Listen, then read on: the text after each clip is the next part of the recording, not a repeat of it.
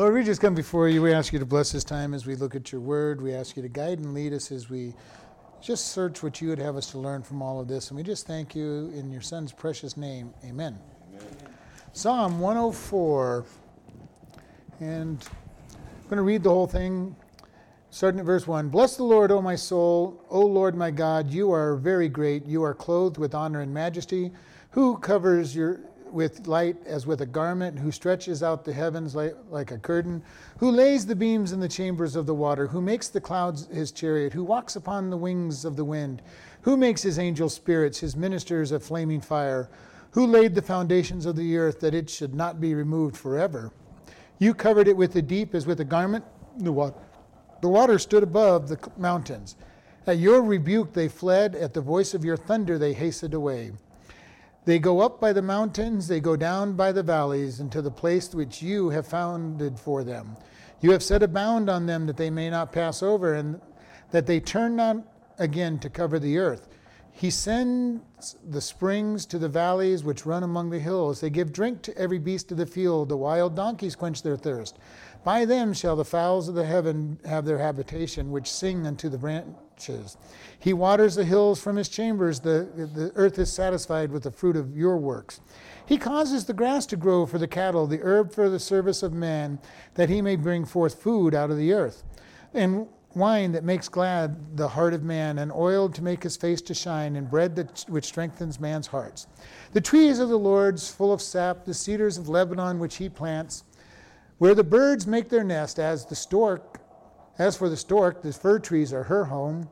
The high hills are a refuge for the wild goats, and the rocks for the conies. He appoints the moon for the seasons, the sun knows is going down.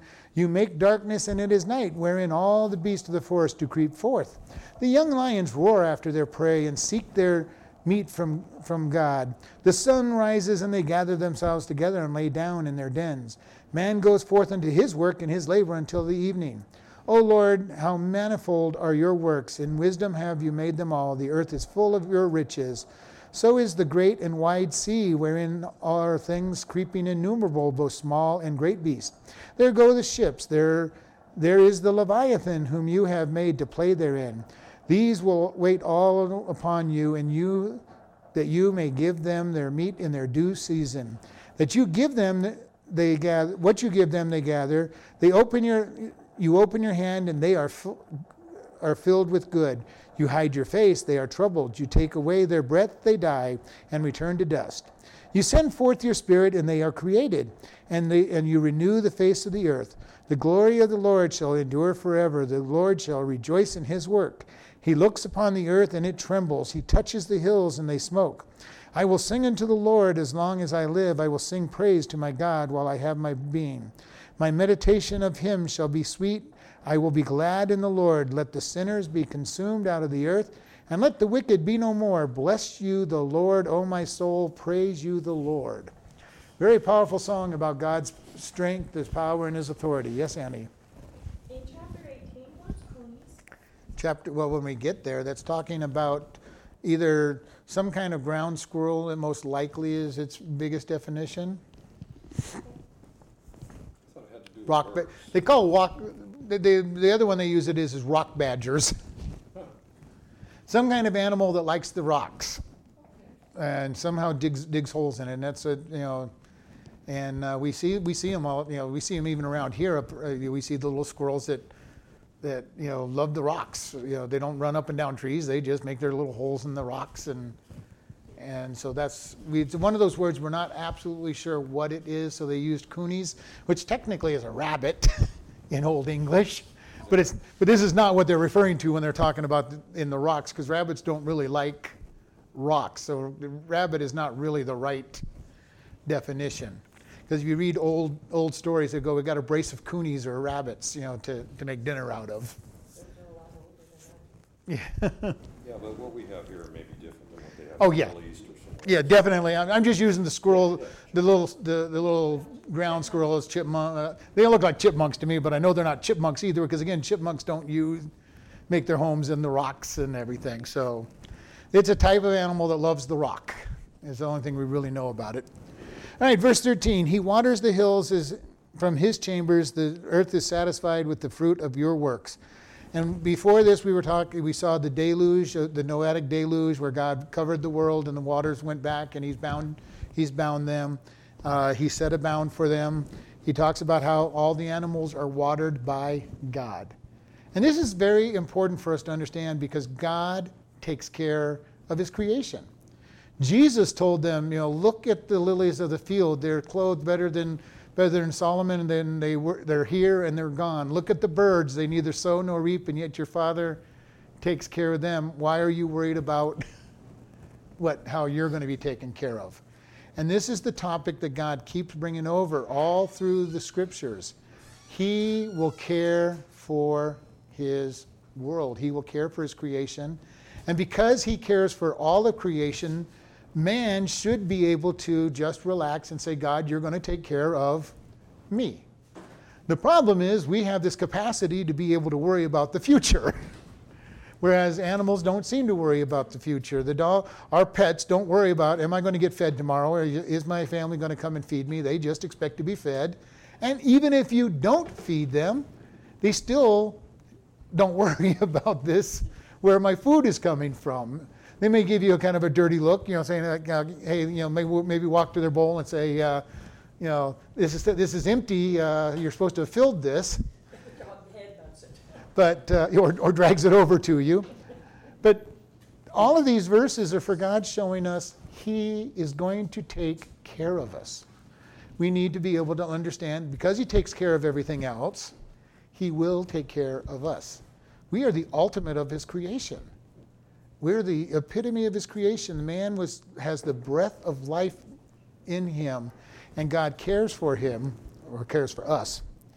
Uh, verse 14 He causes the grass to grow for the cattle, and the herbs for the service of man, that he may bring forth fruit out of the earth. So here's again, now he's very specifically saying, I'm giving grass for all the animals, and just in case you're really worried about it, I'm giving you the herbs. which is what he gave us in Genesis to eat the herbs, the fruit. Anything that bears a seed is something that we can eat. And pretty much it is true. If there's a seed in it, we can eat whatever there is with the seed in it. Uh, and I can't, I don't know, I'm not big on herbology, but I don't think there's anything that is, has a seed in it that we can't eat, but I won't, pro- I won't say there absolutely isn't. But God gave us all seed bearing uh, uh, nuts we, Nuts. we get to eat nuts. We get to eat fruit. We get to eat. But we can eat carrots and radishes too. Yeah. And they don't have seeds. Well, that's just, he, he specifically said seed bearing. But So, they bear seeds. yeah, they have seeds in them. Otherwise, they wouldn't reproduce. Right. But he does this so that the earth brings forth fruit. Now, knowing what happened in Garden of Eden, it doesn't bear fruit as well as it used to because God has cursed the earth. But it, but it still bears enough food to feed us. And it's amazing what God does for this world. This world is so resilient over the years. It recovers from man's destruction, it recovered from the flood, it recovers from the devastation of burning burning it up. And a matter of fact, there's people that say that the burning of the forest is actually a great benefit for the forest as well because things pop up and get re- revitalized. Uh, the, the plains would sweep with fires every once in a while and burn up everything and revitalize.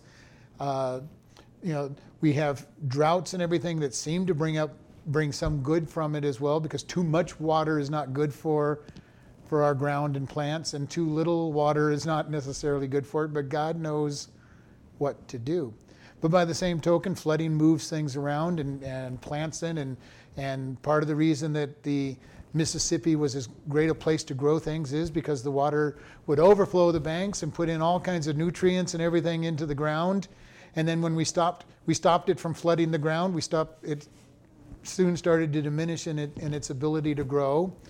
So every time man tries to get involved to fix problems, we find out that those problems had a lot of reason for them and had benefit in them that we weren't being aware of.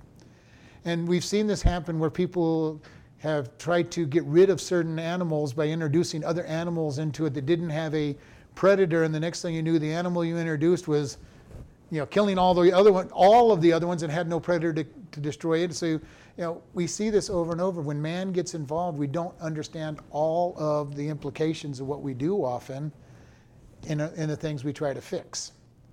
And I can see this even as a computer programmer. There's times when you go in to fix something and you fix you fix this line of code to do what you want it to do, and all of a sudden it has cascading effects down the road that all of a sudden now you have a whole program that doesn't work because you didn't analyze it well enough to make sure you knew all of the problems. And sometimes when the, if, when something is so complex, you can't know all of where where it's going to impact.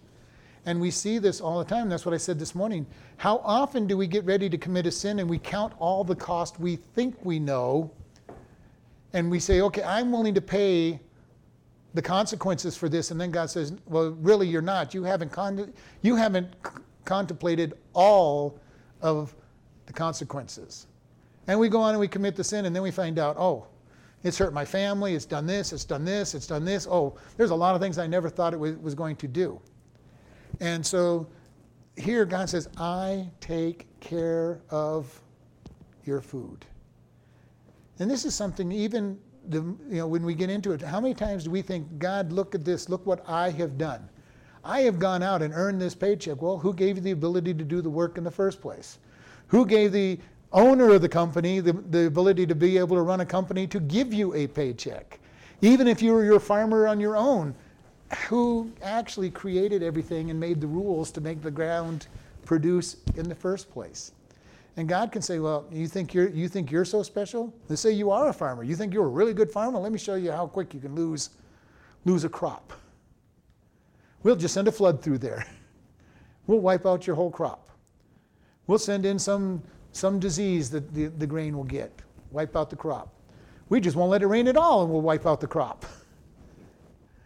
And man thinks that we are so special at times because we can get over some of the problems that God sends our way. Because we have the ability to think. And God says, relax. He says He gave the herb for the service of man. The green plants, all the plants out there He gave for, our, for us. Do you realize that everything about creation was geared for man? When you think about it, everything was for man the light, the moon, the sun, the water, everything about it, the animals, the grass, the fruit.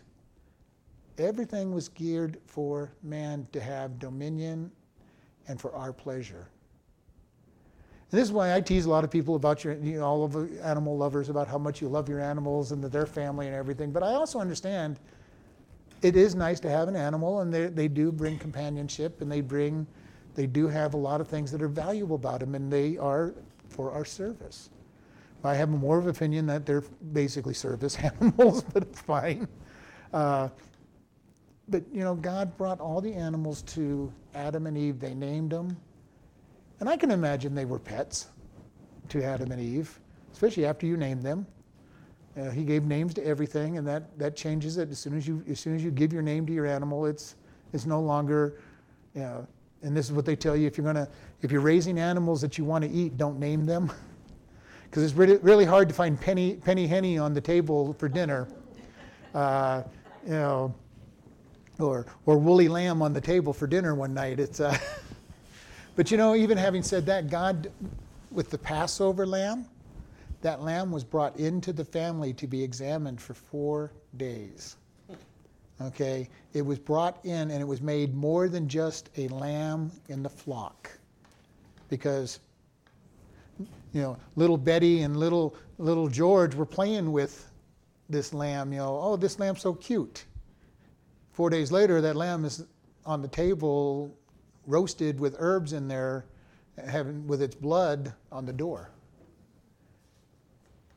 Because it, he wanted it to say, this is something that's personal. This isn't just why? Because Jesus is personal with us. He is personal, and it cost him a lot for our salvation. And so the examination for four days, which is why I've told people I believe Jesus ministered for four years. He was the Passover lamb that was examined by the people for the same period of time. And most people will stretch it to three and a half when they look through the through. And I believe it was four years just because he is the Passover lamb. and the completion of the Passover lamb examination would be four, you know, four years as, as opposed to four days. And I'm not going to stand hard. If anybody wants to argue with me, that's fine. I'm not, I'm not going to take a hard stand, but it makes perfect sense to me. He is the Passover lamb. He would have been examined for the same amount of time as the Passover lamb would have been examined, in four days to four years. Uh, and then he says in verse 15 something that's really interesting the wine that makes glad the heart of man, the oil his face to shine, and the bread which strengthens man's heart. Bread we know. Bread is very common. Bread is where we get our strength, our nutrition. Every, every nationality has some form of bread that they use. Uh, it may not be bread like we use, but there's some form of bread, whether it's the, the pita in the Middle East or the, or the burrito shell that they're used in most of the uh, South America and everything, or full force bread like we use, or in the South, cornbread is almost as, as, as popular as regular bread for them. Uh, their bread means something to all people. And he says he gives bread men to strengthen the heart. When we get, when we get fed, that strengthens us. Usually, if you're having a bad time, eating sometimes is a way just to get strength and a renewed mindset. And that's one of the reasons that some people overeat because they turn too much to the, to the food. But he says, wine makes the heart of man glad. And this is said in the Proverbs as well. And to a degree, wine does that. It makes people forget, which is why people get into becoming drunks many times. They start trying to forget too much. And I don't I, I would never advocate it, but the scriptures does say, and, and this is one of the one of the proverbs say, you know, the wine is not for the king, but wine is for those who need who are of great um, I can't remember the word, terror or, or distress. I think it was distress. And basically, he was being told, you know, King, you need to keep your wits about you. But if somebody's really having a hard time, wine will make them forget for a while. And that is a true statement. It makes us forget. Now, sometimes the problems, the problems aren't gone. And sometimes there's bigger problems the next day if you get too far, too far. But it, but it is said that just a small amount of wine is good. You know, Paul told Timothy, take a little wine for your stomach, help your stomach feel better. I mean, he wasn't telling Timothy to go out and get roaring drunk, but he says, go out and take a little, a little. And of course, wine in that day was not quite as strong as even our wines are today. It was very weak. It was very lightly fermented if it was fermented, and sometimes it wasn't fermented.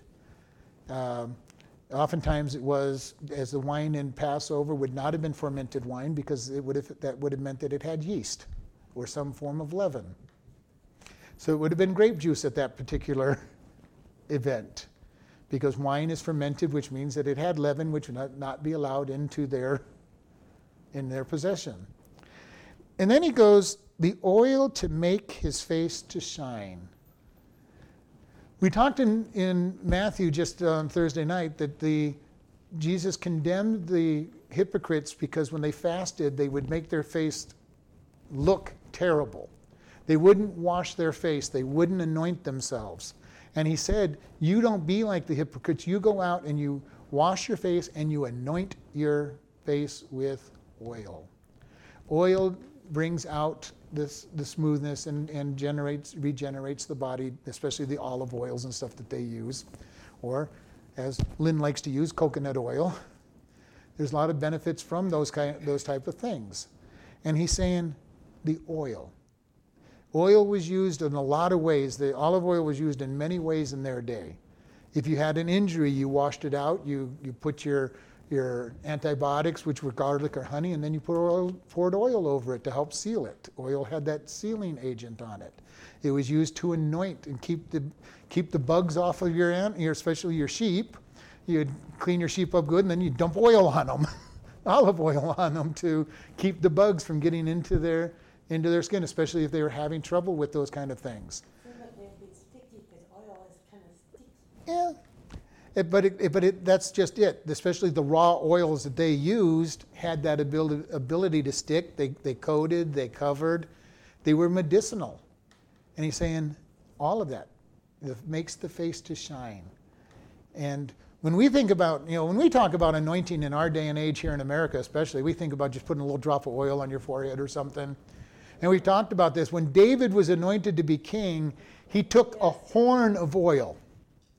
A horn of oil was somewhere between five to ten gallons of oil. Oh.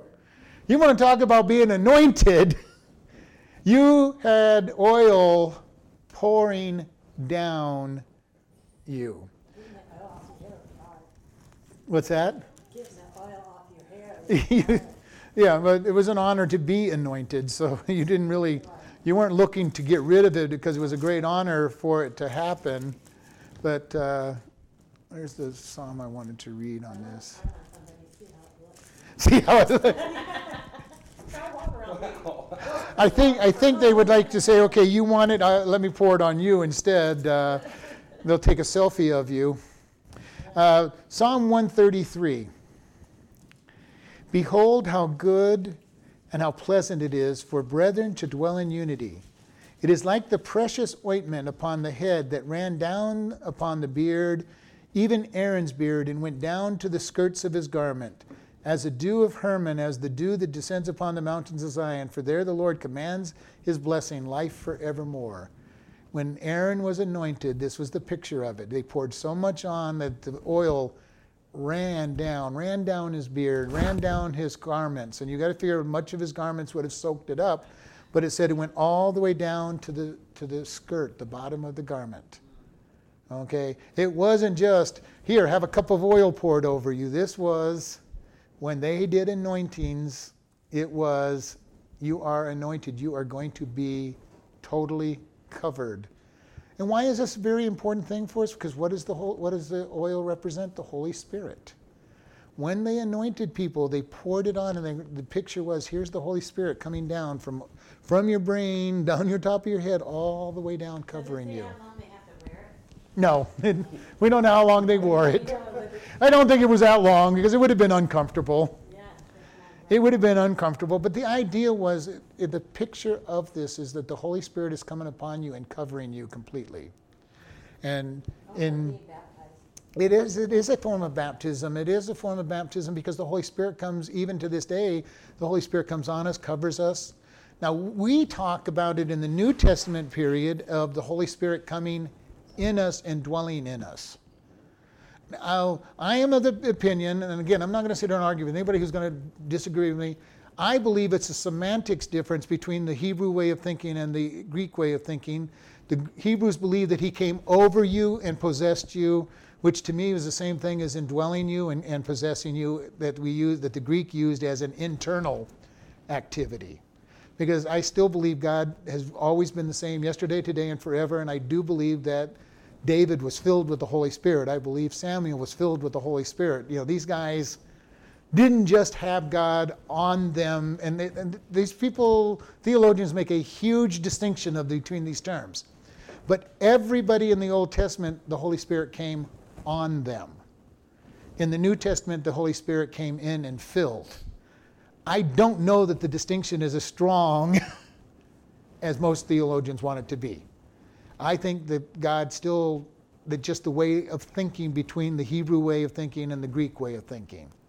Uh, now, I could be wrong, and I'm not going to sit there and argue, but I think that God filled David with the Holy Spirit. I think he filled, you know, uh, Joshua with the Holy Spirit, and, and Samuel, and Jeremiah, and Isaiah, and all these, and all these guys. I think it's just a difference in the way that the Hebrew describes it.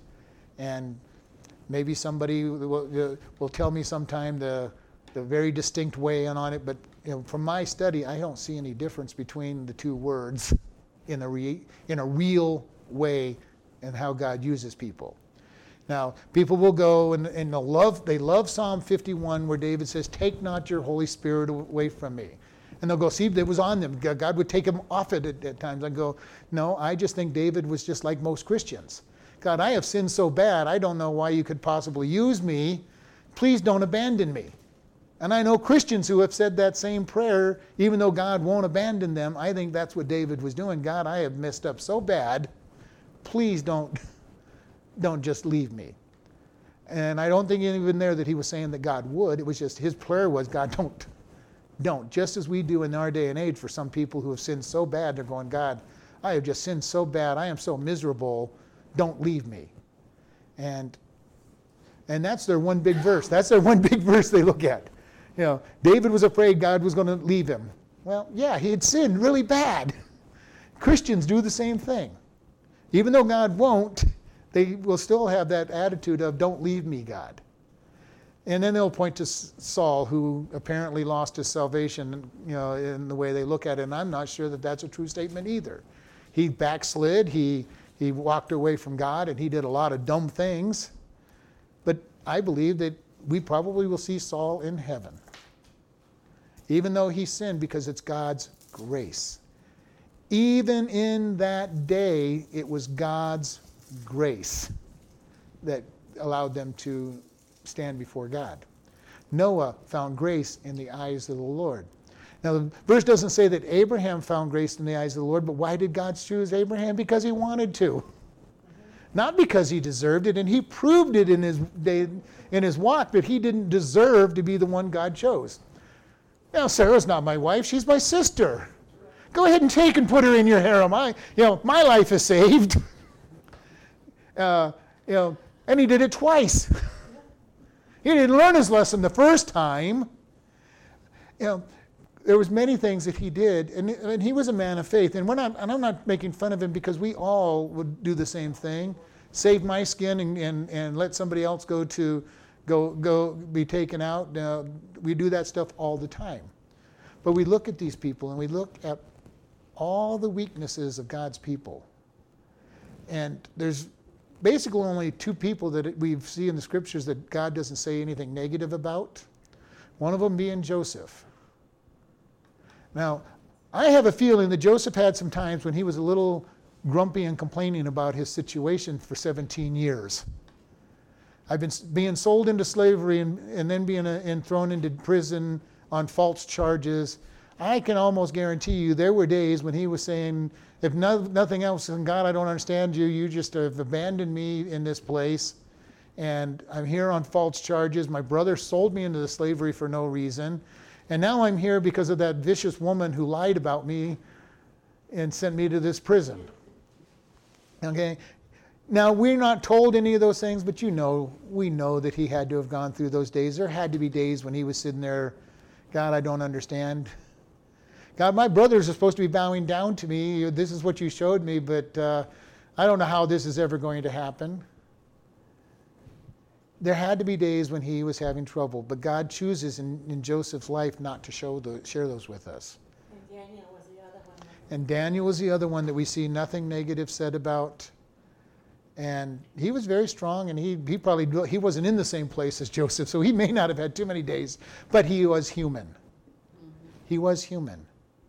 And you got to think, he's been taken away from his family. He is royalty. He was royalty to begin with. Now he's a servant to the king and, and not royalty. He has a lot of high position and power. He's no longer home, probably never going to be home because he understands that Jeremiah told him that they'd be gone for 70 years. So even if they went home, he's going to be in his 80s. So 80s or 90s, depending on how old he was. And but he is the other one that nothing negative is said about. Every other servant of God, he shows their weaknesses. Why didn't on those two? Well, Joseph, because he's a very great picture of Jesus. And he really is the picture of Jesus, delivering his delivering the family, delivering the, the children.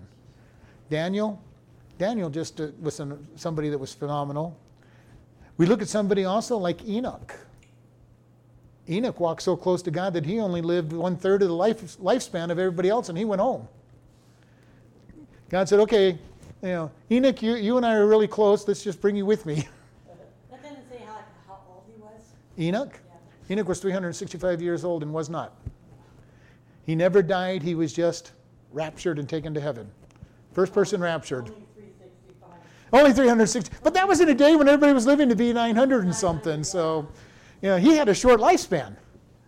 And then, of course, the other one was Elijah. Now, Elijah lived a full life, and God took him home on the, in the chariot of fire. He didn't have to die. So, is it possible that we don't have to die? Yeah, if you want to, if you can live a great, as close to a perfect life as possible, God will take you home. without die. Most of us, most of us aren't going to make that mark. and I include myself in that. In that, the only way, the only way we're getting raptured is if Jesus comes back before we hit our death point. And that, and that isn't going to be because we deserve it. It is just going to be because I'm taking you out, and the world's going to go through judgment. Just like what you said earlier this morning at, at, at church, you said, well, if I die, I'm gonna go to heaven, well, I'm gonna say, well, no, you can't, because you can't go in front of us. We all have to die all together. Yeah. Verse 16 says, The trees are the Lord's, full of sap, and the cedars of Lebanon, which he has planted. And I love this full of sap, full of life. The trees are full of life. And the trees of Lebanon, which it says he planted. And apparently, that whole area was a forest, massive forest at one point in time, because we, the trees of Lebanon are referred to all through Scripture.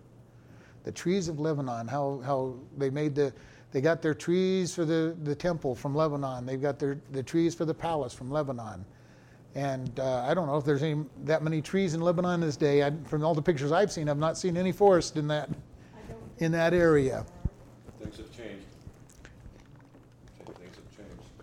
A lot of the a lot of the trees in that area were destroyed because the Muslims when, on the Ottoman Empire decided they were going to tax you by how many trees you had on your land. So the easy way for people to not be taxed was to chop down all their trees. But the consequences of tra- chopping down all your trees was soil erosion and swampland and desert. So they changed the face of that whole area because they were trying to avoid taxes.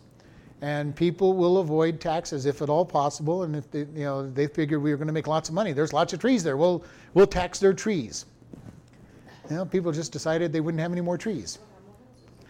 Um, and it says, The birds make their nests. As for the stork, the fir tree is her house. And I'm not sure if, the, if storks make their nests in trees or not, but apparently they do.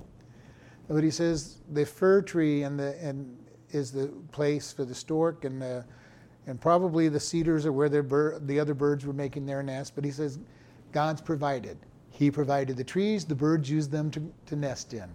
Mine tells me what kind of tree, it said they had them home in the pine tree. And pine trees, there's fir trees, yeah.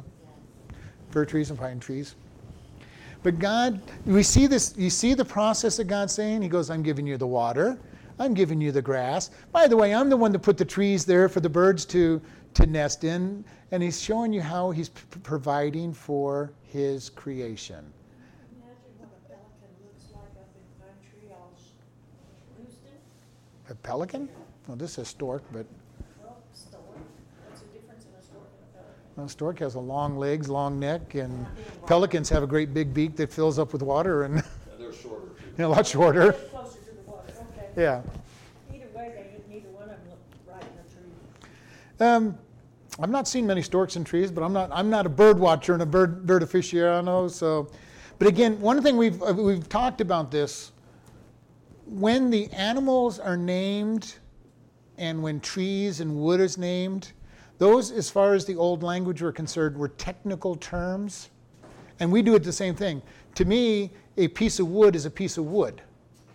To somebody who's in carpentry, they look at it and say, "This is a this is pine, this is oak, this is cedar, this is uh, redwood, this is you know Hardwood, soft. hardwood, soft." You know, and the same thing with animals. It, we generally kind of know that it was a class of animal, but we don't always really know the exact animal that the Gre- the Hebrew refers to, because again, as far as the, the scholars were concerned, that was a technical term.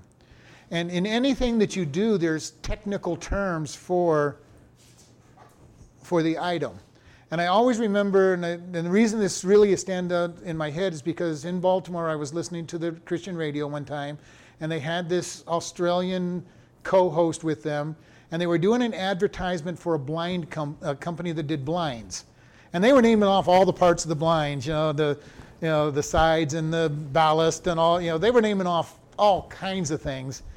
And the person from Australia says, we don't even have words for the for all these things.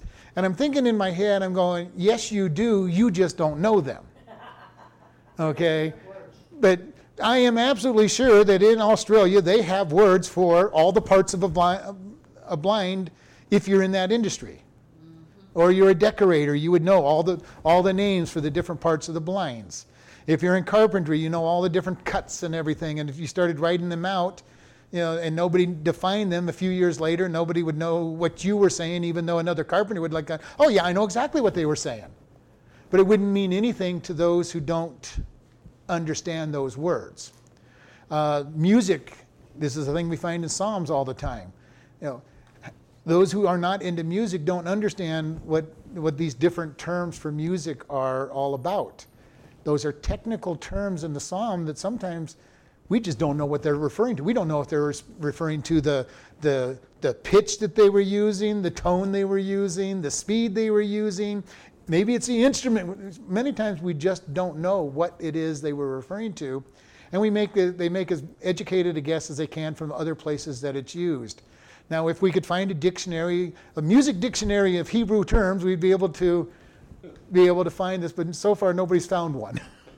because it's never because those who used it go, we know what we're talking about. We don't need to, to define these terms. This is why Noah Webster decided that God had called him to write a dictionary. Why? He goes, God communicates his his rules to us in words, we need to be able to know what the words mean. Yeah. And it's really funny if you read the Noah, the original Noah Webster dictionaries compared to today's dictionaries, and you find all kinds of interesting definitions. Which is why, if you really want to understand the scriptures in your in the, that King James is using, you want to go use his his 18 whatever. Well, I go online to use it, but you can buy one too. You can buy them. But he defined the words the way they were actually used at the time. And sometimes it's interesting to read his dictionary and find out that we don't read the word the same way that, that the word's being used. Words have evolved. Words change. And one of the words that I've told everybody is the idea of tolerance. Everybody in this room is old enough to realize that when we learned the word tolerance, it meant that somebody had the right to be wrong, basically. I'm going to tolerate your desire to do something that's wrong because you have the right to be wrong. That's not the way our grandkids are learning this uh, word. Tolerance today means that I have to give you equal right with what I believe or I'm intolerant. Christians have gone from being the most tolerant people from the definition of our day to the most intolerant people because we will not say that other religions are just as equal as equally right as we are that homosexuality, adultery, and fornication are okay because others say that they're okay. We have become very intolerant by the, by the transition of that word. And this is something we need the church to understand. Because this word has changed, we are becoming, by the world standard, intolerant. And if you deal with the world, the, the worst thing you can be is intolerant. And I've shared with you, I loved it when I was going to college because somebody in the 90s said, Well, you, you're just so intolerant. And I go, Yes, I am, thank you. Because they had just given me the worst possible insult they possibly could give me. And I said, You're right. I am intolerant by the way you defined intolerant, by the way you define tolerance. And as a Christian, I'm going to proudly wear the badge that I'm intolerant because I'm going to stand with God. What God says is right, no matter what anybody else says. Christians took the title Christian and it, and it was being thrown at them as an insult in Antioch. Well, you're just a bunch of Christ followers. You're just little Christs. And the Christians in Antioch said, you know what? We like that term. Yes. You were using it as an accusation and as, and as, a, as, a, you know, as something bad. We like it. We're going to call ourselves Christians. We need to be careful that we don't start falling into the way the world tries to bend us. Because the world is always going to try to bend us away from God. And we need to stand on God. If that makes us intolerant, praise God, we're intolerant. If that makes us out of step with the world, praise God, I'm not supposed to be in step with the world anyway because I'm in step with God's kingdom. We need to be able to say, I'm going to stand with God no matter what the world says, no matter what our family says. And we brought, made, brought this up. Jesus said, I came to bring separation, not peace with us because he brought the truth. And for many of us in our families, we understand that whole separation in the family. But they don't understand how can you believe this stuff, you know, and they're because they're stuck in the world. And there's a divide between family members. God can heal it, God will heal it, possibly will heal it, but there is that divide. Because they look at you, and usually when the world looks at us, they think we're nuts. And you know what we are because we believe in God. As far as the world's concerned, we are nuts. But I'd, I want to be a nut for God with no problem whatsoever. I want to be His special creation, His peculiar treasure, because He bought us. And we're not to be like the world. And the problem in America, in the most part, is the Christians are trying to be like the world. They're trying to be accepted by the world. And if you're a true follower of Christ, we cannot be like the world, and we will not be accepted by the world. And the further this country gets away from God, the more the divide will be there, and the harder it will be on Christians to stand for Christ. But at the same time, it is a good thing because all of a sudden the light shines. People say, all right, these Christians are different. Why are they different? Let me look a little closer at them. When the world, when Christianity is trying to be like the world, we're not a light. We're not a draw. We're not lifting up Christ. We're not drawing people to Him. And there's nothing for them to draw. Well, why should I be a Christian? You act just like me. You do the same things I do. You drink the same things I drink. You, you're doing the same drugs I'm doing. You get divorced at the same rate we're getting. Why should I be like you, you Christians? And when we're living up to the way God wants us to be, there's something that's a division. People look and say, Do I want to be a Christian or do I want to be like the world? And they look at Christians and say, Eventually, if we're living the way we're supposed to, they go, there's something about them. They're different. They're happy. They're joyful. They're, they're at peace. Nothing in the world is going to bring that peace. Nothing. Look at all the celebrities who you know, commit suicide. You know, they're supposed to have everything we want, right? They've got money and status and and they get to be the number one person when they go in. You know, they get to cut the lines and and get places first. They're supposed to have everything they want. They've got the big house. Their names are recognized and yet they're ending up committing suicide at, at, fan, at, phenomenal rates because it doesn't what we look, think we want is not what's going to satisfy because it's god who satisfies and that's why christians have to live according to god's standards lifting jesus up so that he will draw them he will draw people to him and it's very important because right now how we hear it all the time you know, well, the church is full of hypocrites, and unfortunately, the church, many churches are full of hypocrites. People that say one thing and do another. Now, the problem is it's always going to be that way.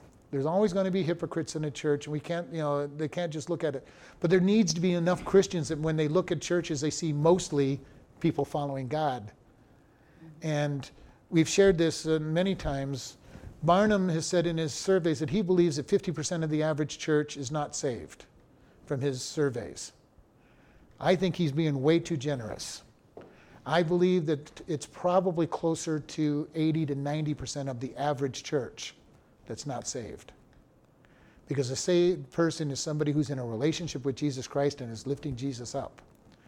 And I've been around long enough in the church to see people that have been in church all their life all of a sudden realize before they die, I've never known God.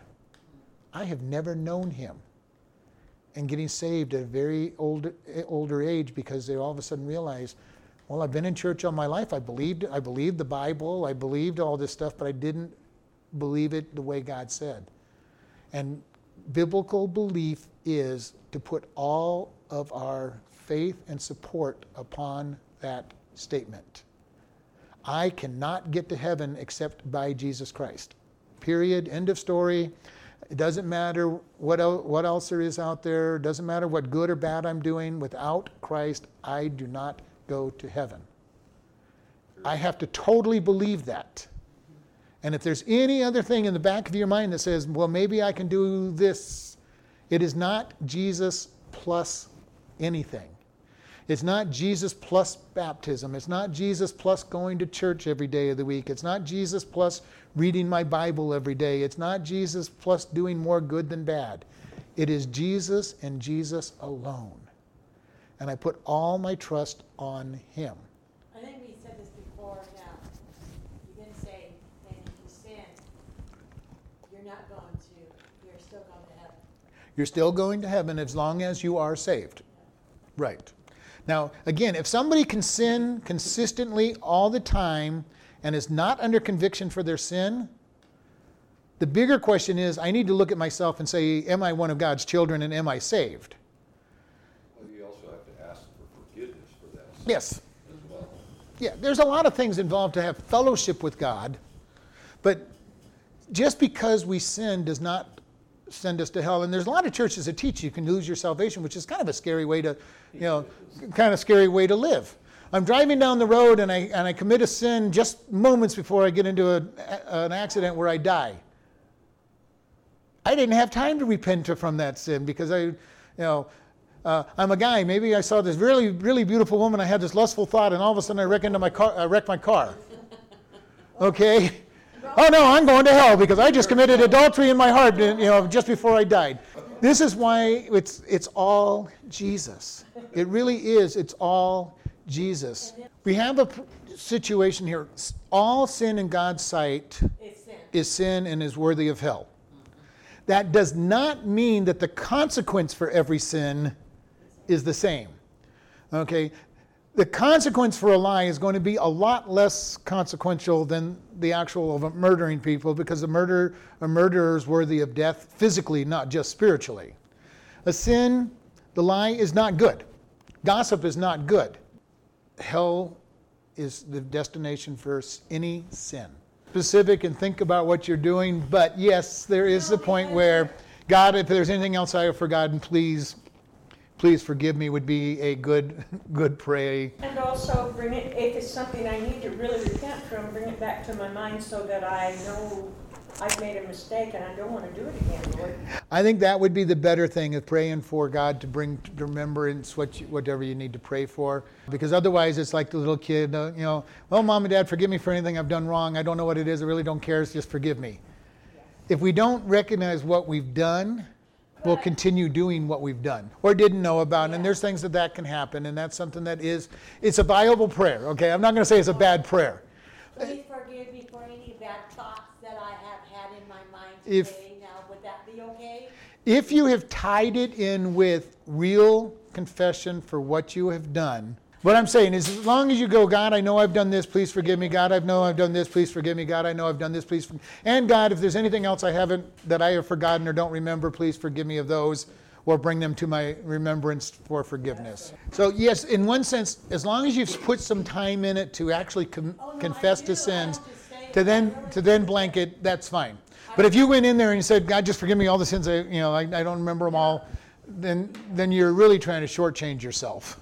And That, that's fine to add on add on to, to confession already, Annie.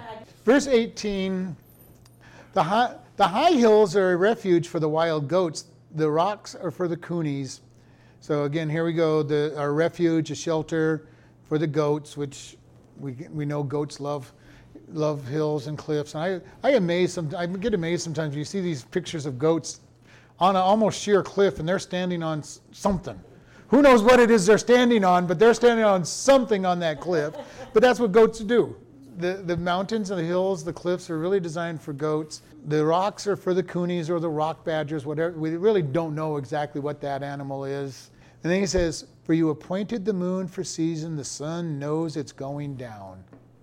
God created the moon and the sun, and what does he say in Genesis? For the seasons. They are how we map out our seasons. The stars were put up there for signs. And it's kind of an amazing thing, not the way astrologers use, use the stars, but the stars were put there with a story in mind. And we've shared you this one of the one of the books I read many years ago, and I still have it in my library. It's out of print as far as I know, is The Gospel in the Stars, where God puts the gospel literally in the stars. This book really made an impression on me because it literally, if you think about it, God put the gospel in front of the people from the oldest times and has the story of redemption told right in the heavens. And the funny thing about it is, if you read some of these missionary stories, these missionaries will come to natives who've never heard the story, and then they'll start telling them about the story of Jesus, and they go, Oh, we understand that story because it's already been brought out to them. God, God is, God is the one that gave the stars. God is the one that named the stars. He's the one that put the constellations in place. And you know that it was Him because all civilizations have the same combination of stars up there mm-hmm. with the same general stories attached to the stars. And everybody knows if you look at the Big Dipper, you automatically see a bear, right? Isn't that what you see when you see the Big Dipper? You see the bear? I see the dipper. I see the Big dipper, I see the big dipper, little dipper. Is that your point? That's the point, you know. Oh, okay. The, the, the point is, when you look at these stars, there's no way that you see what the stars represent. So there's no way that everybody could look up there and say, "Oh yeah, obvious. I see, I see the bear up there. That's obvious that it's a bear." you know, no, it, that's why we call it the Big Dipper because it looks more like a dipper than it does I have never- Canis Major and Canis Minor, which is what they actually are the, the big dog and the little dog. But that's the whole point of it. When you see Orion up there, you don't really see a man with his foot over the head of a serpent with a club in his hand holding the, holding the uh, bear, uh, hair, holding the head of the animal ready to kill it. I assure you, I have never seen that. Okay? All, all you see is three stars with the two above and two below. But the point of this is, is God put those up there. He's the one that named everything. He's the one that put the story behind the stars. And again, we, we bring it, the constellations run from Virgo to Leo. Virgo the virgin to Leo the mighty, mighty lion and king with all of the signs in between it, all the activity in between it that shows sin being restored, the uh, centaur in the heavens, which represents the joining of two unlike natures. Jesus being man and God. The centaur represents that, that two dual nature. The arrow of heaven, the serpent of, of, the, of the stars that is running through the entire entire gal- uh, entire solar system as it runs around. And it is amazing. It is amazing what God has done. It is amazing what God has has taught. It's amazing to see what God declares. And he is so special. He has given the gospel from the very beginning. Genesis 3:15 is the first mention of the gospel that the Messiah was coming. He put I believe totally he put the gospel in the sky so that every night when they were looking at it, they're going, okay, God, we see this. You're, you, you're going to be the one redeeming us. And the gospel runs its course the birth of Jesus through, through his joining, of, joining together with man, being sacrificed. If you go far enough south, you see the Southern Cross, and the Southern Cross is so beautiful because it's in the middle of a black spot of the sky. There's no other stars around it in that section and it's just beautiful. And he put the cross in the very skies of the, of the uh, very skies. We see the serpent being judged with, with Orion, and Orion's foot is over the, over the serpent, ready to crush his skull. And we see all the, the story, all the way to him coming back victorious and, and ruler and taking back rule. And God showed this to our, our Adam and Eve every night. Here it is. Here's your story. You, you, you rejected it. Here's the story. He named the stars. And, and I don't remember all the names of the stars, but it's an amazing thing when you look at the names of the stars. Uh, Chuck Missler has done this thing on the Gospel of the Stars, and he says the story is actually in the magnitude of the stars. If you read the magnitude of the stars and you read their, take their original names, you see the gospel message in each one of the constellations. In, in the scales, you've got the star that is the price deficient and the, and the star that's named price sufficient. And it's Jesus's paying that bill, and the sin did not was deficient. We see everything about it. People will say, well, how do these people who've never heard the gospel know about the gospel? Because God has put it into the very core of everything He teaches. Now, mythologies have twisted it and changed things and made them look bad. This is why you have to go back into some of the very original stories, which are basically go back to Babylon. But most people believe that it also goes back into the Hebrew people who brought the gospel message, and, they, and when they came to Babylon, the Babylon astrologers took those names in and put them down on their papers. Uh, but it is an amazing study. Really, if you can get hold of the book, The Gospel and the Stars, I recommend reading it because God has put the message out there. It's been out there from the beginning. And from the very beginning of time, Nimrod came along in the Tower of Babel. He created false religions and false and false followings, and his what he started at the Tower of Babel still goes all the way through today. And this is where we get Mystery Babylon. All false religions have their roots in, in the Babylonian religion that Nimrod started at the Tower of Babel. And in, we're making full circle. Why did God confuse the languages of the people? Because he said, are of one language, and they, whatever they put their mind together, together to do, they will do. And he was really referring to evil and he says, well, I'm going to mix their languages up and send, send them around. We've come full circle. Language is not a barrier anymore at the highest levels. I mean, we can, at the lowest individual level, yeah, you know, if I don't know how to speak your language and you don't know how to speak my language, we have a barrier. But at the governmental and the world level, language is no longer a barrier. They've got translation services. I mean, technically, if you're traveling and you have a cell phone, you all you got to do is plug in your what you want to say and it will read your words in another language to people so that you can verbally communicate with somebody else who can type in their words and have it read back to you in English. The, the Tower of Babel has come full circle, and we are headed that way in Revelation. We're going back to Babylon the Great. The mystery Babylon, the religious side of Babylon, is going to be re lifted up. It has never been totally gone almost all false religions have their roots in the old mystery Babylon system. And that has been around since the Tower of Babel, since Nimrod. Now, Nimrod seems to have had some very special relationship with Satan to do this because he's coming, he was the one that laid the roots to these. And, and we see what he did is the roots of Mystery Babylon are all through the Asian religions, are all through many of the native religions, are all through much of what Catholicism does is based in Mystery Babylon uh, ideas and thoughts.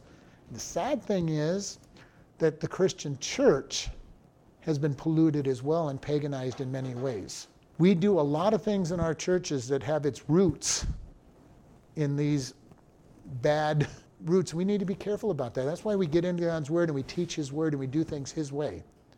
But we want to be very careful because it's real easy to fall into ritualism. You know, very easy to fall into all the ritualism that Mystery Babylon's all about. But we do have all of these things that are going on in our, in our, in our days and all of our times. But God has got a plan. He's always had a remnant of people that follow Him. And we want to be part of that remnant. We want to be in His Word. Or does that mean we're going to do everything perfect? No, but we're going to love Him with all of our heart. We're going to desire to do what He wants. We're going to teach His Word. And we are going to be at this church, while I'm the pastor, a remnant church. We're going to teach God's Word. That may mean that we will never have 10 or 20,000 people in our church, but we will have what God wants because we are going to lift up God's Word. We're going to lift up Jesus in everything that we do, everything that we try to accomplish. Because I want Jesus always to be lifted up. I want to do the best job I can of lifting him up. Is it going to be perfect? No. But I want to lift him up and celebrate him and, and, and have people look at him and say, I want to follow God. I want to be like him. And we're going to end there. Uh, let's do 20 because that's the last on that thought. You make darkness and it is night, wherein all the beasts of the field do creep forth. This idea, he, he talked about this and he goes, I bring darkness. And what happens in the dark? The beasts crawl out. Yeah. And it really is true, even in our day and age, that at night, most animals seem to be nocturnal.